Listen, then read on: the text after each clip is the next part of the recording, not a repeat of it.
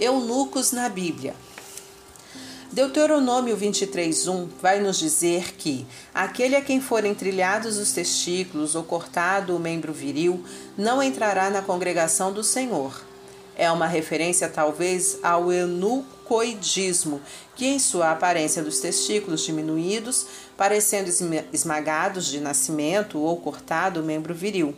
A expressão não entrará na Assembleia do Senhor, que o texto declara, refere-se aos hebreus e de estrangeiros eunucos. A proibição era rigorosa aos defeitos dos homens com relação ao serviço do templo, segundo Levítico 21, 18 a 20.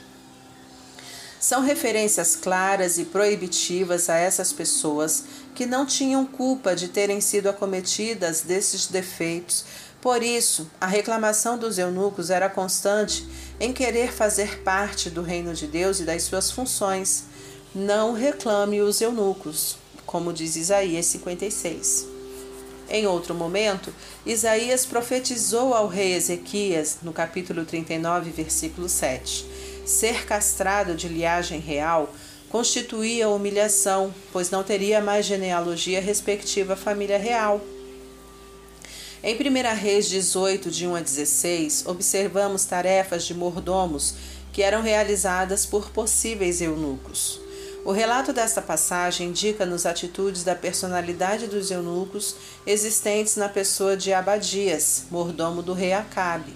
Já em Jeremias 38, 7 e 13, Vemos Ebed-Meleque que intercede junto ao rei em favor do profeta e livra-o, deixando-o em segurança no átrio da guarda.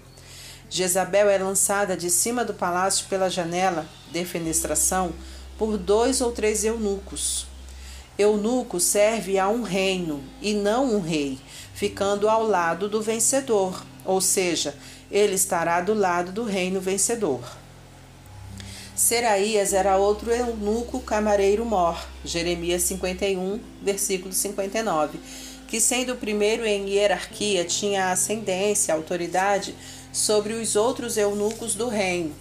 O profeta Jeremias dera-lhe a responsabilidade de ler em voz alta uma mensagem ao rei Zedequias, que, se lido por outro, o denunciaria como favorecedor de Jeremias.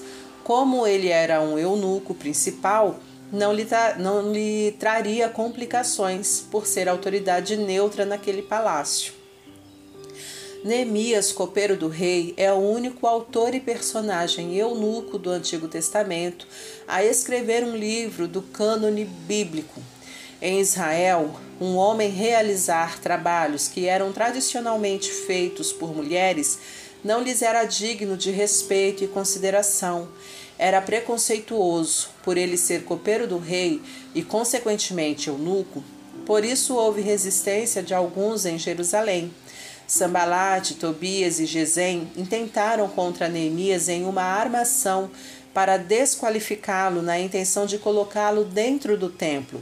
Contudo, Neemias, sabendo da sua condição de eunuco e que somente sacerdotes tinham a prerrogativa de adentrar o templo, Conhecia as leis que o proibiam de fazer isso, a sua presença dentro do templo era passível de retaliação ou morte, em Neemias 6, versículo 1 a 14. A sua preocupação com o reino era algo prático e não profético. administração, zelo, cuidado, seu temor a Deus, sua misericórdia. Neemias procurava somente o bem dos filhos de Israel. Em todas as narrativas do Antigo Testamento citadas nesse item, os eunucos interferem diretamente contrariando as ordens dos reis a quem eram subordinados. Em contrapartida, assumiram todo o risco de serem mortos, ou seja, eles defendiam o reino se colocando em risco por causas que até então não lhes interessavam pois ali não havia famílias, eram escravos, tinham-lhe tinham -lhe negado o direito de sua sexualidade. Logo, não teriam motivos para interceder por ninguém, porém foram pessoas extremamente importantes. No livro de Esther, talvez se encontre o maior número de eunucos com seus nomes relacionados na Bíblia, tais quais Meumã, Bista, Arbona, Bigtar, Abagta, Zetar, Carcas, Regai, Zasgaz, Ataque, Teres. Assuero reinou desde a Índia até a Etiópia, países em que a relação com eunucos é histórica.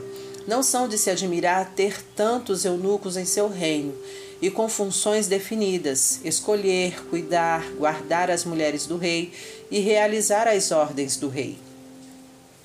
Na simbologia bíblica, a noiva do rei, Cristo, é a igreja, mulher.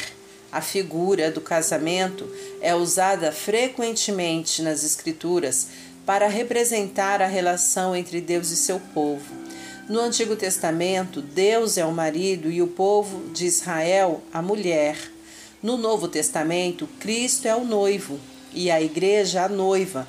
Quem cuida dessa noiva tem de estar desimpedido das obrigações do mundo, ser casto, limpo, sem mácula, lavado, sem pecados.